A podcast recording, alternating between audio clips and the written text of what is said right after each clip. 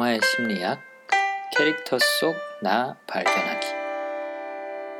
네 안녕하세요. 가치 크리에이션의 앤쌤 박앤디입니다. 간만에 직접 인사드립니다. 영화의 심리학 팟캐스트를 새로 듣기 시작하신 분들 그리고 인스타그램으로 아직 소식 받아보고 있지 않으신 분들을 위해서 몇 가지 안내 드립니다. 첫 번째 인스타그램에 대한 안내입니다. 저의 개인 인스타 계정에서 영화의 심리학 팟캐스트 소식도 현재 알려드리고 있습니다. 영화의 심리학에서 진행하는 공개 녹음과 상영회에 대한 자세한 안내 등을 올리고 있고 참여하고 싶으신 분들의 신청도 인스타 direct 메시지로 받고 있습니다. 또 예매권이나 시사회 이벤트도 인스타로 진행하고 있습니다. 가장 최근에는 1959년에 개봉했던 벤허의 리메이크작 예매권 이벤트를 진행했고 그동안도 다양한 영화들을 보실 수 있는 기회를 제공해 드렸습니다. 제 인스타 계정을 찾는 방법은 간단합니다. 인스타에서 영화의 심리학으로 검색하신 후 게시물 중에 프로필에 엔쌤 영화의 심리학 진행자라고 쓰인 게시물을 찾으시면 됩니다. 아이디는 Go Ahead and Try라고 되어 있습니다. 두 번째, 신청 영화입니다. 직접 함께 이야기 나누고 싶은 영화가 있으면 본인의 인스타그램에 영화의 심리학, 팟캐스트, 신청 영화 이 세 가지 태그를 인스타 게시물에 달아서 올려주세요. 아니면 기존에 올리신 게시물에 이 세 가지 태그를 달아주셔도 괜찮습니다.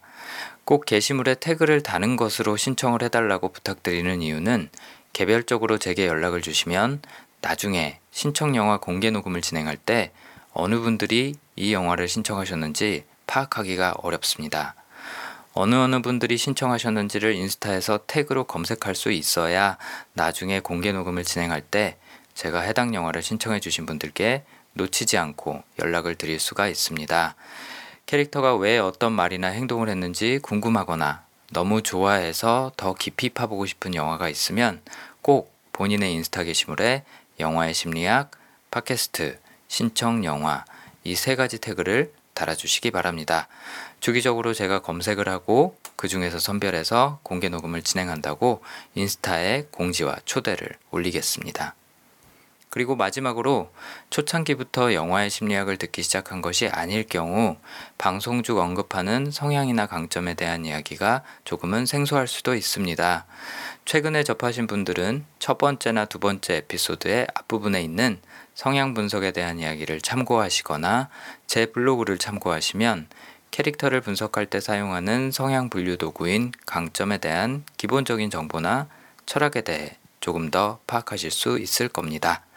제 블로그는 가치 크리에이션 홈페이지 우측 상단에 있는 블로그 아이콘으로 찾아가실 수 있습니다. 영화를 잘 몰라도 말을 잘 못해도 심지어는 그냥 듣고만 싶어도 누구나 영화의 심리학 공개 녹음에 참여하실 수 있으니 겁내지 마시고 인스타로 참여 신청해 주시기 바랍니다. 아직 끝나지 않은 무더위에 건강 유의하시고 즐거운 하루 보내시기 바랍니다. 네, 안녕하세요. 오늘은 영화의 심리학 팟캐스트 네, 제주 상영회를 마치고 지금 같이 공개 녹음을 하려고 어, 게스트하우스의 호스트분들, 그 다음에 또 손님들, 또 저희 이렇게 모여 있습니다. 네, 저는 가치 크리에이션의 박앤디고요. 어, 여기 계신 분들 중에 일부를 좀 소개를 해드려야 될 것 같아요. 일단 제주에서 오신 분들 계시죠? 네. 네. 두 분 다 제주에서 네. 오셨나요? 네. 아, 어디에 거주하시나요? 저는 삼양 화북 삼화지구에 있어요. 네. 그 그렇게 말씀드리면 잘 모르시나? 네, 삼양까지는 압니다. 네. 어디서 오셨나요? 네, 저는 삼양 옆에 함덕 근처 마을에 살고 있습니다. 알겠습니다. 네. 두분 환영하고요. 그 다음에 또 여기 게스트분들, 아니 게스트분들이란다. 게스트 하우스의 호스트분, 예, 호데렐라님 같이 와 계시고요. 네, 안녕하세요. 안녕하세요. 그다음에 또 리브라이프의 호스트분들, 리브라이프 어, 리데렐라님과 노셰프님 또 와 계십니다. 네, 안녕하세요. 안녕하세요. 네. 폴 토마스 앤더슨 감독의 펀치 드렁크 러브를 봤는데 어, 혹시 오늘 처음 보신 분 계신가요? 어떠셨어요 오늘? 좀 이해가 처음에는 좀 이 사람이 무엇을 하려고 하는지 잘 좀 이해가 안 갔어요 처음에. 어느 주인공이 제일 이해가 안 갔나요? 남자 주인공. 그러니까 남자의 남자 그 주인공의 성격이나 좀 그런 게 처음에 아, 저 남자가 무엇을 얘기하려고 하는지 네. 네, 잘좀 이해가 안 가더라고요 그 부분. 영화 보시면서 뭐 제일 이해가 안 갔던 장면이나 아니면 뭐, 아, 이거는 좀 신기했다 싶으셨던 거 혹시 있나요? 음, 그 남자가 정말 정신이 이상한 사람인가. 예, 그런 부분이 좀 이해가 안 갔고요. 그러니까 보면서, 와, 무엇을 얘기하려고, 저 남자의 성격, 그 주인공의 성격이 이제 좀 파악이 되더라고요. 예. 나중에 이제 사랑으로, 예. 혹시 이- 두 번째 보시면서 네, 뭐 이, 이번에 보니까 좀 인, 인상적인 게 다르더라 처음에 봤던 거랑 그런 거 있으셨나요? 어, 아니 그 다르다라는 느낌보다 처음에 제가 이걸 봤을 땐 사실은 미술적인 부분에서 좀 독특한 영화라고 해서 봤었던 영화였었고 그래서 도입 부분 들어가는 부분이 어, 좀 색다르다라는 느낌을 많이 받았었다라는 기억만 나요. 처음에 보실 때는 이, 이 이야기가 뭘 상징하는지 이런 거보다는 좀 미술적인 거에 집중을 하셨다가 두 네. 번째 보니까 스토리가 좀 보이시더라. 아, 그렇죠. 그런 거 그게 사실은 영화 미술을 제가 잠깐 했는데 영화 미술을 하다 보니 영화 미술을 하고 나다음부터 영화를 보면 내용이 전혀 안 보여요. 뒤에 백과 음. 배경과 저게 세트인가 저게 스튜디오인가? 저게 저 지금 여- 그 배우들이랑 맞는 공간인가? 뭐 사실 이런 부분들 자주구리한 게 보이고 배우들은 별로 그렇게 눈에 보이지 않는 초창기 때는 또 그랬었어요. 그러다가 계속 하다 보면 아 이게 미술은 이렇게 티가 나는 게 좋은 게 아니구나. 배우들과 같이 그 영화에서 이렇게 흡수가 되는 게 좋은 거구나 를 느껴지면서부터 이제 영화 전체가 보이기 시작했었던 네, 그랬던 것 같아요. 근데 그 영화는 한참 영화 미술이 뭔가를 막 찾았을 때좀 독특했던 칼라나 뭐 이런 것들을 찾으면서 봤었던 그러니까 독특했던 스타일을 찾으면서 봤었던 자료 중에 하나였던 것 같아요. 참고 자료. 네, 참고 자료 중에 하나였던. 것 같아요. 어, 오늘 또 재밌게도 이 영화 업계에서 일하고 계신 분이나 아니면 계셨던 분들이 총 세 분이 계세요. 네. 뭐 그거는 누구인지는 나중에 저희끼리 얘기하기로 하고 어, 호데릴라님은 이 영화 언제 처음 보셨나요? 저도 굉장히 옛날에 본 것 같은데 그래서 그냥 약간 거의 까무룩 잊혀지고 있었는데 다시 보니까 저는 예전에는 주인공 베리가 되게 이해가 안 갔는데 지금은 레나가 더 이해가 안 가더라고요. 베리는 오히려 그래 그 일곱 명의 누나들에게 시달리면 저럴 수 있겠다 싶은데 레나는 왜 음. 그런 생각이 들고 그냥 그냥 좀 현실적이지 않은 존재처럼 느껴지더라고요. 오히려 네, 그냥. 베리를 베리에게 용기를 주고 꿈과 희망과 그런 그러기 위해 예, 뭐 나타난 천사 같은 존재. 약간 예. 좀 맹목적으로 달려드는 예, 예. 왜 좋아하는지 잘 이해도 안 가고 예. 약간 그런 것도 있죠.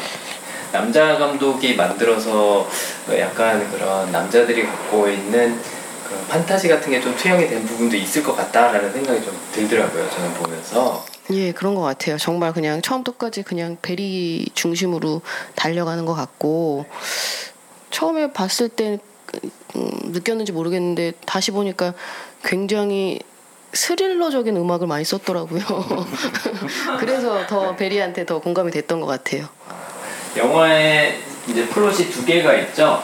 메인 플롯은 어쨌든 베리라는 주인공과 또 레나라는 여자 주인공이 사랑에 빠져서 이제 그 사랑을 실현하는 얘기가 하나가 있고 서브 플롯으로 등장하는 게 그 푸딩을 사서 마일리지를 쌓아갖고 여행을 다닐 수 있도록 되는 그 이야기가 있는데 실제로 그 서브 플롯은 어, 실제 사례래요. 예.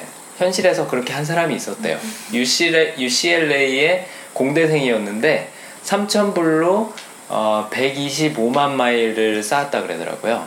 그게 어느 정도인지 좀 가늠을 해보자 그러면 성수기 때 미국 가는 게 에, 8만 마일 정도 되거든요. 왕복이. 예, 그럼 15번 왔다 갔다 할 수 있는 거죠. 그러니까 어, 값으로 치면은 뭐한 뭐 미국 가는 게 한 100만 원이라고만 쳐도 예, 1,500만 원. 예, 300만 원으로 1,500만 원이면 수익률 500%죠. 아, 꽤 괜찮은 투자를 했던 네, 그런 친구입니다. 훌륭한 사람. 네? 훌륭한 사업이요. 네, 훌륭한 사업이었죠. 네, 그걸로 또 연애 사업도 성공했으니까 더 괜찮았죠. 네. 아무튼 어, 제가 이 영화를 좋아하는 가장 큰 이유 중에 하나는 아까 이제 말씀해 주셨던 것처럼 어, 미술적으로도 너무나도 예쁘다라고 저도 옛날에 느꼈었어요. 처음 보고 어, 되게 환상적이다 어, 라는 느낌이 들었었고 두 번째로는 저는 개인적으로 가장 이상적인 형태의 사랑 이야기라고 생각을 해요. 그래서 사랑 영화를 꼽아라 그러면 저는 이 영화를 꼽거든요. 어, 제가 이 영화에서 얻은 교훈은 두 가지가 있는데 하나는 집신도 짝이 있다. 네. 그 다음에 두 번째 사랑은 아, 모든 것을 가능케 한다. 네. 저는 그게 진짜 우리가 흔히 알고 있는 사랑의 모습이 아닌가. 뭐 어떤 조건이 붙는 것도 아니고, 그 다음에 또 사랑을 하면 분명히 달라지는 부분들이 있잖아요. 아, 이제 주인공 베리도 처음에 봤을 때는 찌질하고 문제만 많은 사람인 것처럼 보였지만 나중에는 완전 어, 백마를 탄 기사처럼 네, 레나를 지켜주죠. 네. 그런 모습들이 아, 사랑의 힘이 아닌가 네, 그런 생각들이 들어서 개인적으로 굉장히 좋아하는 영화입니다. 네. 어, 폴 토마스 앤더슨 줄여서 PTA라고 부르는데 이 영화로 깐느 영화제에서 감독상을 받았었어요. 2002년도에 출시를 했고 2003년도에 깐느 영화제 감독상을 받았었고 영화 남자 주인공 혹시 다른 영화에서 보신 적 있으세요? 아담 샌들러? 한국에서는 잘 못 보셨죠? 긴가민가? 아니 많이 봤, 나왔던 유명한 배우 아닌가? 네, 유명한 배우는 맞는데 원래는 코미디를 많이 했던 배우예요. 네. SNL 우리나라에도 이제 하잖아요.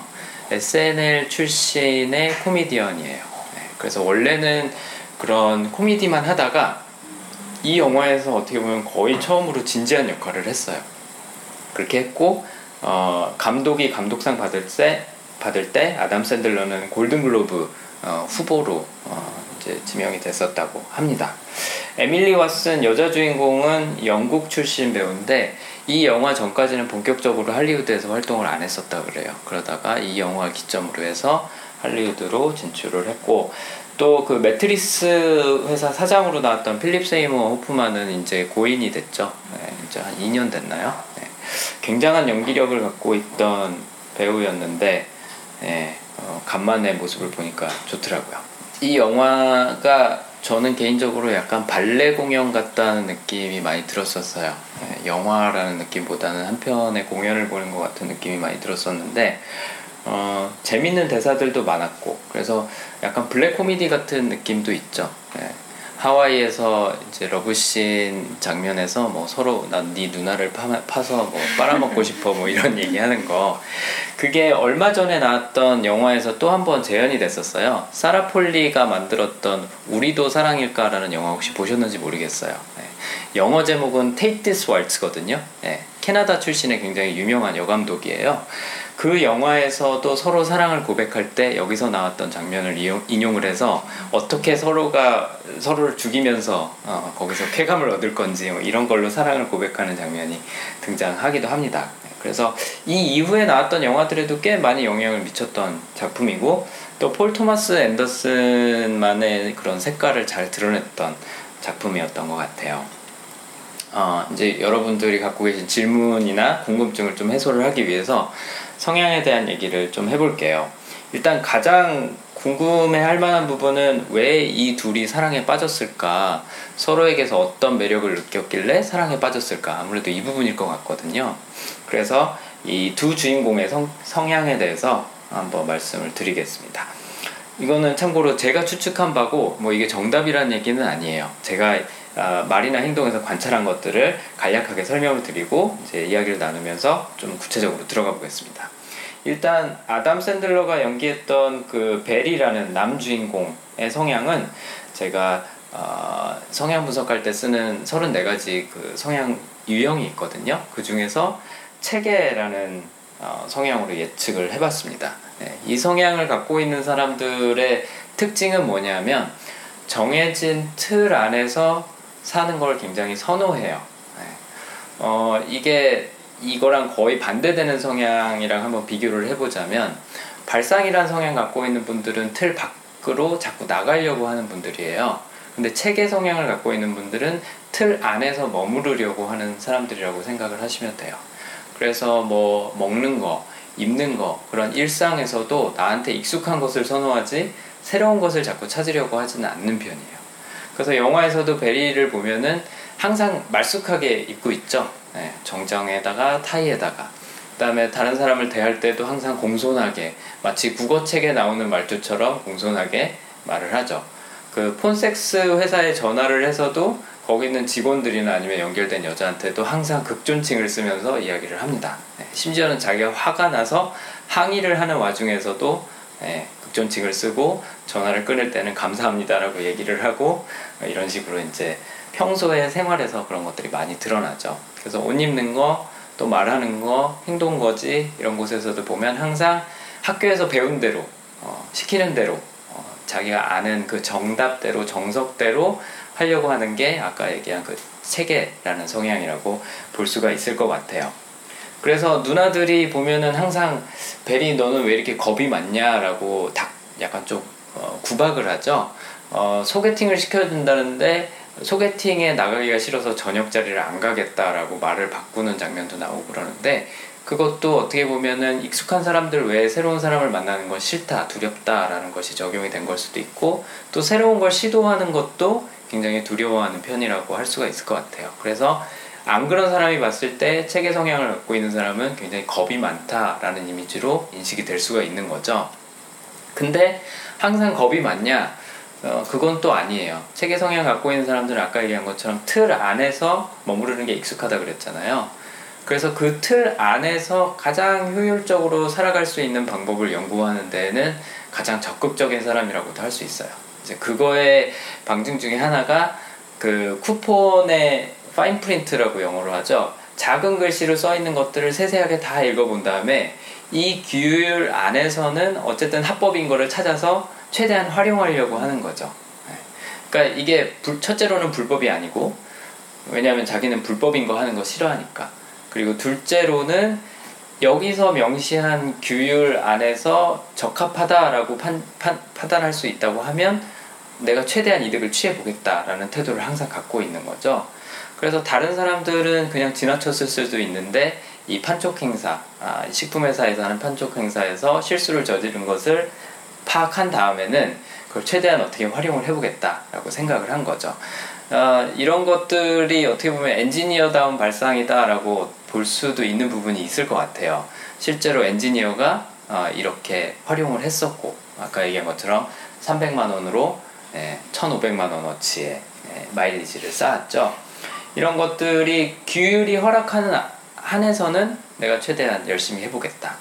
어, 회사에서 일하는 것도 자기 사업 어쨌든 음, 시작해서 어, 나는 열심히 일만 한 사람이다. 어, 왜 나한테 이러냐? 뭐 이렇게 따지는 것도 그렇고 어, 이 쿠폰 행사할 때도 쿠폰에 6주에서 8주라는 말을 어디에도 쓰여있지 않은데 이걸 내가 어떻게 하냐? 맞지 않다라고 항의하는 부분도 다 그런 체계 성향에서 나왔다고 할 수 있는 거죠.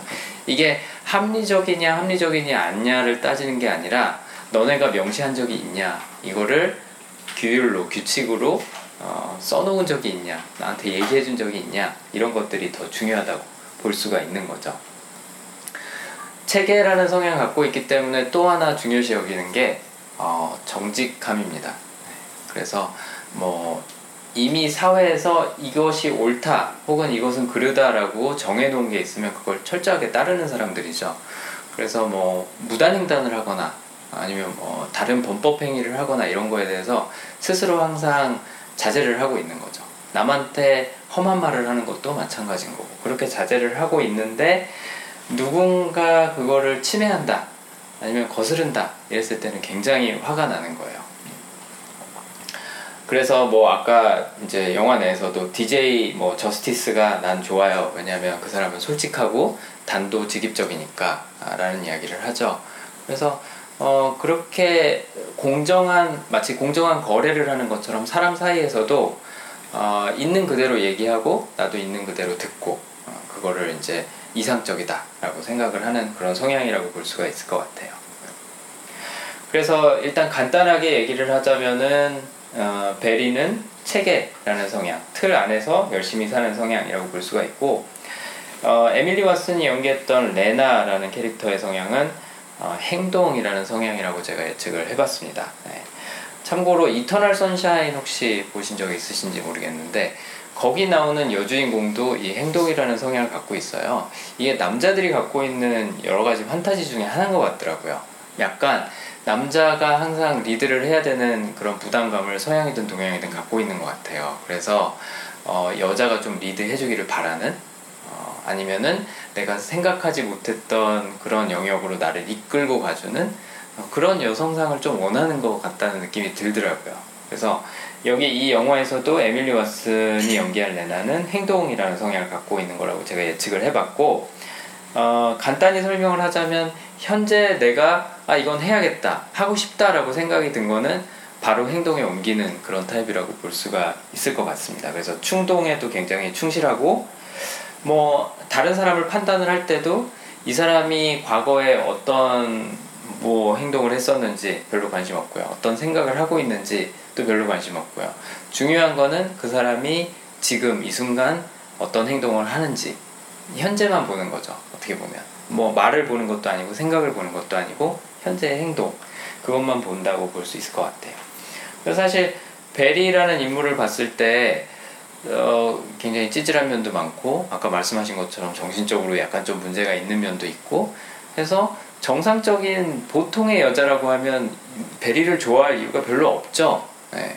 일단 말도 어눌하고 언니들이랑 아니 누나들이랑 지내는 걸 보면 뭔가 대인 관계도 제대로 잘 못하는 것 같고 하여튼 문제가 많아 보이는데도 불구하고 베리를 레나는 좋아하죠. 네. 그 이유를 살펴봤을 때 성향으로 살펴봤을 때는 레나가 갖고 있는 행동 때문에 네. 본인이 좋아하고 싶으니까 네. 좀 넌센스 같은 그런 답변이지만 정말로 본인이 그냥 마음이 가니까 좋아했다. 그 사람의 배경이나 뭐 이런 걸 살펴보지 않고 그랬다고 생각할 수가 있을 것 같아요. 저녁 먹으러 갈지도 레나가 먼저 물어봤고요. 그 다음에 데리러 올래요? 라고 레나가 물어봤고 또 내가 전화번호 줘도 괜찮아요? 라고 어떻게 보면 허락을 구하고 자기가 전화번호를 줬죠. 이런 면들도 본인이 생각이 들었기 때문에 바로 행동으로 옮긴 거라고 볼 수 있고 처음에 자동차를 고장났다고 맡기러 갔던 것도 고장나서 갔던 게 아니라 자기가 베리한테 한번 이야기를 걸어보고 싶어서 어, 갔던 거죠. 어릴 때 사진을 보고 만나고 싶었다고 나중에 고백을 합니다. 네. 그래서 뭐 항상 말이나 행동이나 레나가 좀 리드하는 경향이 있는데 그 이유는 베리는 익숙한 곳에서 벗어나려면 여러 가지 생각과 용기와 이런 것들이 필요하지만 레나는 그냥 행동으로 옮기면 되는 거예요. 네. 충동에 굉장히 충실하기 때문에 키스하고 싶다고 얘기했던 것도 레나고 뭐 그제서야 이제 뛰쳐 올라가죠 복도를 헤매면서 네. 그다음에 어, 하와이에 가서도 어, 베리는 굉장히 정중하게 손을 내밀면서 악수를 하자고 이렇게 어, 레나한테 손을 내밀면서 다, 다가가는데 레나는 바로 달려와서 허그를 하고 키스를 하죠. 그다음에 또 저녁을 먹고 나서 레나가 먼저 일어나서 예, 호텔로 베리를 이끌고 가고 같이 이제 잠자리를 하러 갑니다. 예. 이런 부분들도 보면은 레나가 먼저 행동으로 옮기고 있다는 게 명확하게 드러나는 부분이죠. 마지막에 하와이에서 여행을 마치고 집으로 올 때도 어 다시 LA로 돌아가면 당신 집에서 지내도 돼요? 내가 당신 집으로 가도 괜찮아요? 라고 먼저 묻는 것도 마찬가지로 레나입니다. 그래서 이 영화에서 모든 액션은 레나가 거의 다 취하고 있다고 보셔도 괜찮아요. 베리는 거기에 따라오는 거고. 그래서 아까 처음에 얘기했던 것처럼 왜 서로를 좋아했을까라는 거를 이런 성향으로 봤을 때 두 가지로 압축을 할 수 있을 것 같아요. 하나는 체계 성향을 갖고 있는 사람은 굉장히 안정적이에요. 자기가 정해놓은 틀 안에서만 움직이고 그 밖을 잘 안 벗어나거든요. 그거를 어, 레나처럼 행동을 갖고 있는 사람, 굉장히 충동적으로 행동하는 사람한테는 그 안정감이 좋아 보일 수도 있을 것 같다는 생각이 들더라고요. 반대로 안정감을 갖고 있는 체계 성향한테는 언제 어디로 튈지 모르는 행동이 굉장히 신선하고 상큼하고 어, 발랄하고 어, 흥미롭고 이렇게 느낄 수 있다는 생각이 들더라고요. 그래서 서로한테 그런 것들이 굉장히 잘 상호 보완적으로 어, 영향을 미치는 거죠. 그 영화 내에서 보면은 베리는 항상 파란색을 입고 있고 레나는 붉은색 계열의 옷을 입고 있죠. 우리가 냉정과 열정 사이 약간 생각이 날 수도 있는데 에, 파랑색은 약간 이성적이고 차갑고 어, 감성을 잘 인지를 못하고 있거나 아니면 잘 표현을 못하거나 냉정과 열정 사이에서 아오이 그것도 사실 푸른이란 말이잖아요. 아오이가 약간 좀 그렇죠. 자기 감정을 얘기를 잘 안 해요 그런 것처럼 여기서는 남주인공인 베리가 본인의 감정 표현을 잘 못합니다 아, 못하는데 빨간색 옷을 입고 있는 레나는 항상 자신의 감정에 굉장히 충실해요 감정 표현을 잘하는 편이고 또 굉장히 과감하게 격하게 하는 편이죠. 그래서 그 두 성향끼리 만났을 때 음양이 만나는 것처럼 잘 섞일 수 있지 않았나 그런 생각이 들더라고요. 그 다음에 또 왜 서로를 좋아할까 두 번째 이유를 찾아보자면 둘 다 진실함을 굉장히 중요시 여긴다라는 느낌이 들더라고요. 어, 행동을 갖고 있는 행동 성향을 갖고 있는 레나 입장에서는 자신의 감정에 충실한 게 진실함이라고 여기는 거고 어, 체계 성향을 갖고 있는 베리의 입장에서는 너와 내가 어쨌든 서로 말한 거에 대해서는 어, 책임을 진다. 약간 이런 것처럼 이미 우리 사이에는 무건의 그런 거래가 이루어진 거다라고 느끼는 게 그런 체계 성향 때문일 것 같은데 둘 다 어쨌든 서로 진실한 걸 굉장히 좋아하기 때문에 어, 단도직입적으로 얘기가 오가고 또 자신의 감정을 잘 숨기지 않고 이런 것들이 잘 통하지 않았었나 네, 그런 생각이 듭니다. 자, 제가 분석한 성향은 뭐 이렇게 정리를 할 수 있고 뭐 여러 가지 디테일들이 좀 있지만 여러분들이 갖고 있는 질문이나 아니면 생각이나 이런 것들은 뭐가 있을지 좀 들어보고 싶어요. 지금 말씀드린 내용을 듣고 나시니까 뭐좀이 두 사람이 왜 사랑에 빠졌는지 뭐 아니면 영화 속에서 했던 행동이 왜 그랬는지 좀 이해가 좀 되시나요? 네, 이해가 좀 돼요. 예.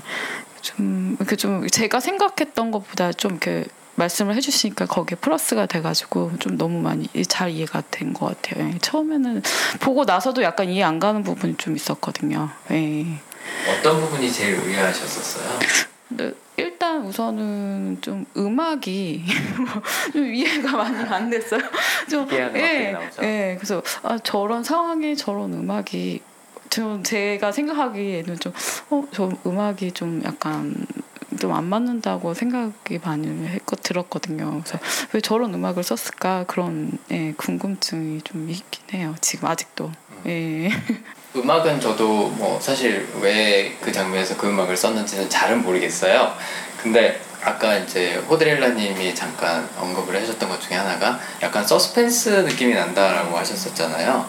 제가 봤을 때는 메인 플롯하고 서브 플롯하고 그 음악이 조금 차이가 났던 것 같아요. 서브 플롯에서는 약간 혼란스럽고 굉장히 공포스럽고 기괴하고 약간 그 폰섹스 회사의 그 사기단 이 사실 좀 이해가 안 가잖아요. 좀 이해가 안 가는 행동들을 하는데 그런 부분들이 베리의 혼란스러움 혹은 뭐 공포심, 불안함 뭐 이런 것들을 나타내는 음악이 있지 않았을까 싶고 그다음에 이제 러브 스토리 메인 플롯으로 왔을 때는 굉장히 달콤하고 로맨틱한 음악들이 나오지 않았나 그 두 가지 어떻게 보면은 이야기가 동시에 진행이 되기 때문에 음악이 로맨틱한 것도 나왔다가 기괴한 그런 음악도 나왔다가 그러지 않았나 그런 생각이 드네요. 네. 또 어떠셨어요? 왜 그 전화상의 대화 중에 만나기 직전에 그러잖아요. 결혼을 해봤냐, 몇, 몇 개월 전까지 연애를 했었냐, 막 이런 상황에서 이 여자가 대답한 게 결혼했었다.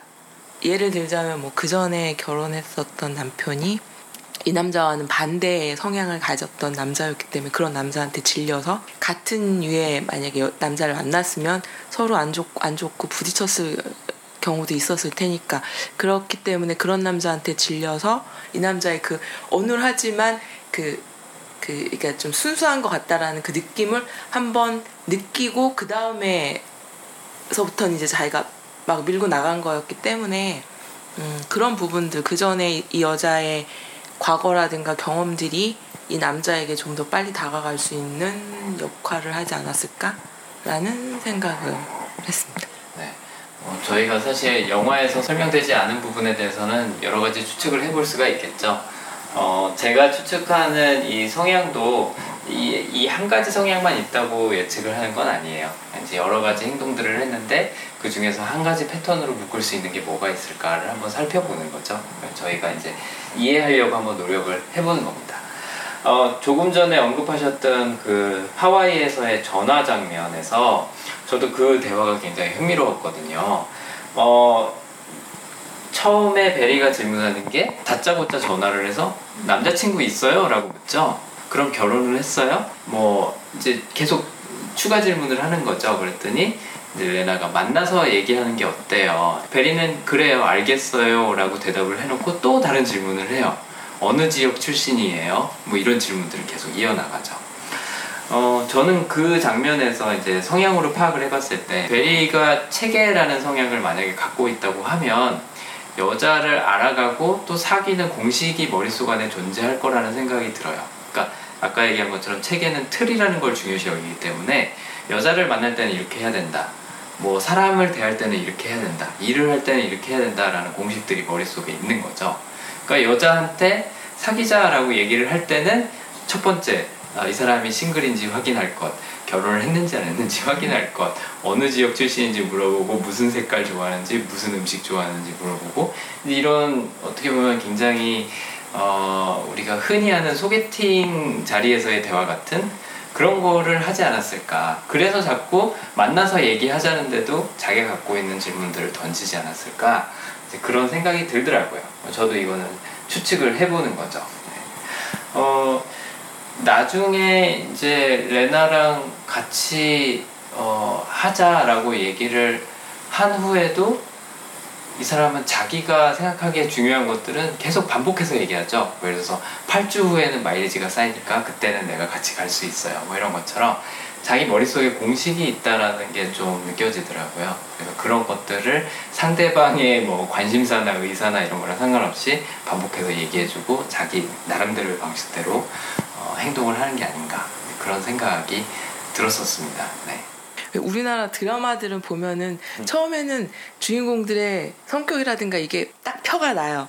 딱 세죠. 표가 나, 예, 좀 세게 표가 나요. 근데 이렇게 가다 보면 의학 드라마도 연애 드라마가 되고, 범죄 드라마도 연애 드라마가 되고, 그렇죠. 뭐 법정 드라마도 연애 드라마가 되고, 나중에는 사실은 그 주인공들의 성격이라든가 이런 것들이 나중에 이렇게 흠, 이렇게 없어지는 경우가 굉장히 많은데, 말씀하시는 걸 들어보니, 이 감독님은 그러면 이 배우들의 그 처음부터 뭐 어, 떤 이, 이 배우는 이 남자의 역할은 남자 주인공의 성격은 이런 거다라고 딱 젖었을 때 처음부터 끝까지 그걸 유지하면서 가셨고 여자 주인공 같은 경우는 이런 여자라고 했을 때 처음부터 끝까지 그걸 유지하시, 유지하면서 가셨다라는 부분에 있어서는 어떻게 보면 좀 우리가 흔하게 그 일반 드라마나 이런 TV 드라마나 이런 데서 보지 않았던 아, 그런 느낌이 들었긴 한 것 같네. 네. 네. 안 그래도 저희가 이제 이 팟캐스트에서 최근에 디마프, 디어 마이 프렌즈 노희경 작가 작품을 분석을 아, 했거든요. 저도 너무 좋아. 아, 네. 아, 네. 거기서도 보면 처음부터 끝까지 캐릭터가 계속 네. 일관되게 나오거든요. 말씀하신 대로 다른 드라마는 분석하기가 굉장히 어려운 게 처음에는 색깔을 갖고 시작을 음. 했다가 나중에는 남자 주인공들도 서로 다 비슷해지고 여자 음. 주인공도 다 비슷해지고 그러더라고요. 음. 근데 여기서 폴 토마스 앤더슨 감독이 파랑과 빨강의 대비를 확실하게 해놓은 것처럼 캐릭터의 성격이나 특징 같은 것도 영화 시작부터까지 굉장히 일관되게 가져가지 않았나 그런 생각이 들더라고요. 그래서 시각적인 것도 그렇고 우리가 감성적으로 느낄 수 있는 캐릭터의 성향도 그렇게 구분이 명확하게 되게 일부러 의도한 게 아닌가 예상이 되더라고요. 그러니까 지금 색깔을 얘기하시니까 생각이 나는데 예전에 중국 영화 중에 그 네. 영웅이라는 영화에서도 이영걸 나왔다. 예, 예, 예, 그쵸 이영걸 나왔었고 이한 감독이 했던 네. 거기서도 사실은 그 이영걸이 자기가 그, 그 왕한테 얘기하면서 추측성의 얘기들을 이제 하면서 예상을 하고 하면서 왜 색깔이 하얀색, 노란색, 뭐 빨간색 이렇게 하면서 이렇게 바뀌어가지고 나오잖아요. 처음에 그 영화를 봤을 때는 이게 왜 색감, 색감이 되게 강해가지고 눈에 들어오긴 하는데 이 무슨 의도로 이런 색감들을 표현을 했을까다라는 거를 몰랐었거든요. 근데 이게 감독의 의도인지 아니면은 그거를 전체적으로 맡은 프로덕션 디자이너의 의도인지 이거는 모르겠으나 어, 그런 부분에 있어서 다른 영화랑은 좀 틀리게 많이 봤었던 것 같아요. 그렇게 보자면 저도 처음에 남자 주인공 옷이 파란색으로 너무 확 띄는 거야. 게다가 뒷벽까지 파란 라인이야. 그레이에 밑에 파란 라인이죠. 저를 처음부터 의도라고 저 칼라를 맞췄을 거야. 근데 대부분 사실 영화 현장에서 뒷배기 색깔이 배우 의상이랑 색깔이 겹치면 대부분 바꾸거든요. 네, 대부분 바꾸는데 저희는 지금 거의 머, 머리만 이렇게 보이고 밑에 부분이 같이 파란색으로 계속 묻혀 있었어서 첫 장면 맞아요. 보고 사무실에 앉아서 전화 오는 장면이 그래서 저거를 의도해가지고 저 빨간색을 입혔을까 했는데 사실 여자 의상은 그렇게 붉은색으로 느낌이 오진 않았어요. 근데 아까 말씀을 하셔가지고 아 여자 의상이 계속 붉은색이었구나 라는 느- 생각이 들면서 아 이런 색감으로 이 연, 그 배우들의 성격을 조금이나마 표현을 했었던 거였는데 그걸 몰랐네요. 첫 시작 장면부터 새벽이죠. 네.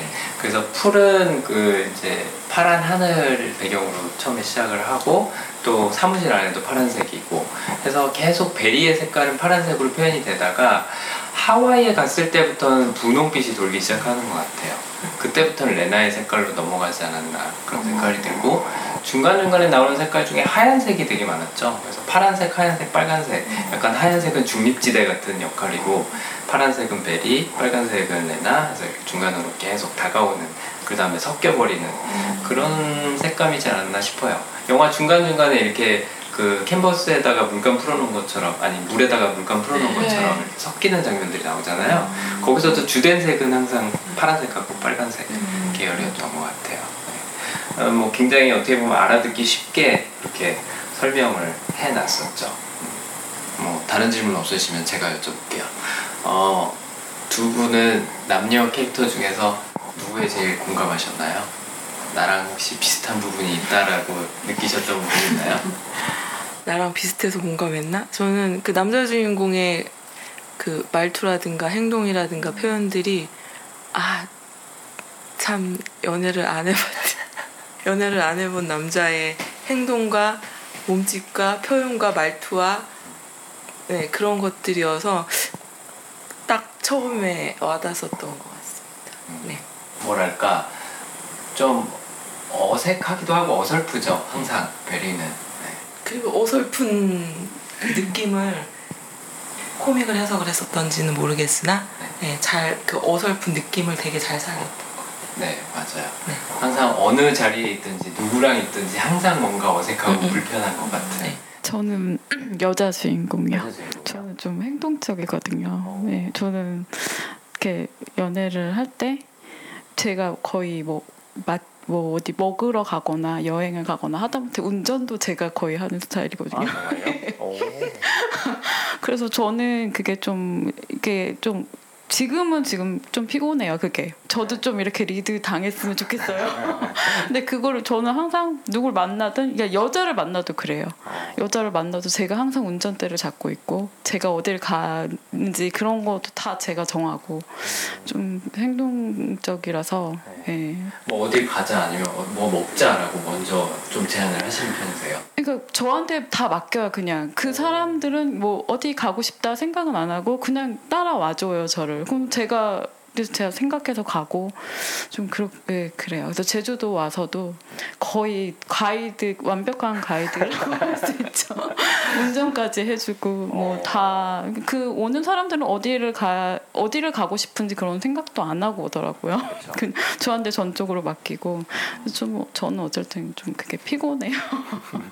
피곤한데 또 막상 하게 예, 되죠. 예, 네. 그 어쩔 수 없이 제 운명인 것 같아요. 그게. 예. 그래서 이제 빨간색하고 파란색하고 만나는 것처럼 보통 연인도 보면은 성격이 거의 반대인 사람들끼리 많이 만나게 되더라고요. 아까 말씀하셨던 것처럼 비슷한 사람을 만났다. 서로 리드하려고 그러면 이제 그때부터는 불꽃이 튀기 시작하는 거죠. 안 좋은 의미로. 네. 그래서 내가 어디를 가고 싶다 그러는데 상대방은 아니야, 난 여기 가고 싶어. 그럼 이제 둘이서 대립각이 세- 세워지는 거잖아요. 근데 내가 뭔가를 하고 싶은데 상대방이 잘 맞춰줘요. 따라와줘요. 그럼 이제 둘이서 궁합이 잘 맞는 것처럼 보일 수도 있는 거죠. 그러다가 가끔씩 한번 짜증은 나겠죠. 야, 너도 좀 가고 싶은 데 있으면 얘기 좀 해봐. 아니면 네가 계획 좀 짜봐. 라고 생각이 잠깐 들긴 하지만 그래도 내가 하고 싶은 대로 따라와주는 이 사람이 굉장히 편안하게 느껴질 수 있을 것 같아요. 그러니까 네, 이제 연애 이상형에 대해서 질문을 해보면 여자라 그래서 항상 다 리드하는 사람을 좋아하는 건 아니더라고요. 리드 받는 거 좋아하는 사람도 있고 리드 하는 거 좋아하는 사람도 있고 여기 레나 같은 경우에는 만약에 항상 리드만 하려는 남자를 만났다 그러면은 좀 힘들지 않았을까 갈등이 많이 생기지 않았을까 그런 생각이 들더라고요. 네. 혹시 그런 상대랑 연애를 해보신 적 있으세요? 아까도 말씀드렸듯이 그게 제 운명인 것 같아요. 제가 리더하는 게. 그리고 저, 저는 또 그 틀에 박힌 그런 걸 되게 싫어해요. 어. 예. 그래서 약간 레나 쪽이 아닌가 예, 생각이 들어요. 예. 틀에 박힌 생활을 하는 사람 입장에서는 이제 지금처럼. 지금처럼 이렇게 뭔가 새로운 걸 시도하는 게 굉장히 신선하게 다가올 수 있을 것 같아요. 어, 나는 저런 거 내 힘으로는 잘 못하는데 이 사람하고 같이 다니면 새로운 걸 경험할 수 있어요. 새로운 걸 볼 수 있고 배울 수 있어요. 이런 것들이 굉장히 어, 멋있어 보이고 어, 예뻐 보이고 할 수도 있을 것 같아요. 네. 또 혹시 뭐 영화에 대한 느낌이나 아니면 감상이나 오르간은 딱히 그 저 매개체는 없었던 건가요? 제가 이 그 오르간에 대해서는 이해를 못 못해가지고 혹시 제가 이해 못한 뭐 다른 설명이 있을 수 있나요? 글쎄요, 뭐 오르간에 대해서는 뭐 감독도 그렇게 노골적으로 설명해 놓은 게 없고 한데 어 저는 이런 생각이 들었어요. 만약에 이 벨이라는 인물이 체계라는 성향을 갖고 있다고 하면 늘 루틴의 그런 뭐라 그럴까 갇혀 있는 생활을 했을 것 같거든요. 회사에 출근해서 업무 보고 미팅하고 뭐 하고 하는데 어느 날 갑자기 뜬금없이 자신의 삶에서는 한 번도 존재하지 않았던 오르간이라는 존재가 들어온 거죠. 정, 정말로 하늘에서 떨어진 것처럼. 근데 레나도 그런 식으로 자기 삶에 들어왔거든요. 그런 레나의 등장을 암시하는 존재 정도로 생각할 수 있지 않을까. 그 다음에 베리의 삶을 봤을 때 그 어디에도 음악 같은 건 없어요. 그러니까 레나는 보면은 음악도 즐길 것 같고 흥도 있을 것 같고 한데 베리는 집에서도 그냥 텔레비 정도 틀어놓는 게 전부지 음악을 듣거나 막 춤을 추거나 이러진 않잖아요. 그래서 그런 감성적인 요소를 삽입시켜주는 그런 약간 바이러스 같은 존재 혹은 레나의 등장을 알리는 그런 예외적인 루틴을 깨는 그런 예외적인 존재라고 생각할 수 있지 않을까 그런 생각이 들어요. 굉장히 생뚱맞잖아요. 저는 그 생뚱맞다는 것 자체가 의미가 있지 않나 생각이 들더라고요. 뭐 그건 뭐제 해석입니다. 또 혹시 뭐 다른 질문이나 뭐 이런 거 말씀해 주실 거 있으신가요?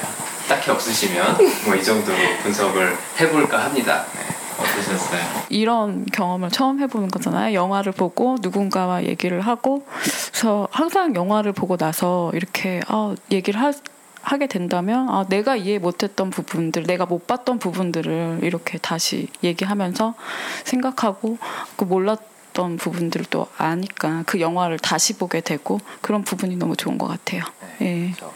보통 우리가 영화 보고 나면은 블로그 많이 찾아보잖아요. 네. 다른 사람들은 어떻게 생각했나, 아니면 뭐 어, 유명한 평론가는 뭐라고 평을 했나, 뭐 이런 거 찾아보는데 어, GV 같은 자리에 가도 사실 질문을 하기가 굉장히 부담스러워요. 왜냐하면 다 영화 좋아하는 사람들끼리 모여 있는데 내가 어떤 질문을 했는데 이게 너무 바보 같은 질문이면 어떠나 너무 뻔한 질문이면 어쩌나 이제 이런 걱정을 많이 해서 궁금한 게 있고 아니면 내 의견을 얘기하고 싶은 게 있는데 어, 괜히 나만 바보 될 것 같아서 말을 잘 못 꺼내죠. 또 친구들이랑 얘기하려고 그러면 영화 취향이 맞아야 되는데 영화 취향이 안 맞으면 이런 얘기 하기가 힘들고 네. 해서 네, 만든 팟캐스트라고 어, 생각하시면 됩니다. 네. 그래서 약간 의외성을 영화에서 오르간이 떨어지는 것처럼 저도 의외성을 한번 집어넣어 봤어요. 네, 낯선 도시에 와서 또 처음 뵙는 분들하고 이렇게 이야기를 한번 나눠봤습니다. 그래서 늦은 시간까지 같이 이야기 나눠주시고 또 영화 같이 봐주셔서 너무 감사하고 저한테도 재밌는 경험이 됐던 것 같습니다. 네. 자, 그러면은 오늘 어, 펀치 드럼 클럽은 여기서 마무리를 하도록 하고요. 네, 또 어, 다른 도시에서 제주도가 아닌 다른 도시에서 또 상영회를 하고 또 다른 분들과 찾아뵙는 자리 마련하도록 하겠습니다. 오늘 함께 해주셔서 감사합니다. 좋은 밤 되세요.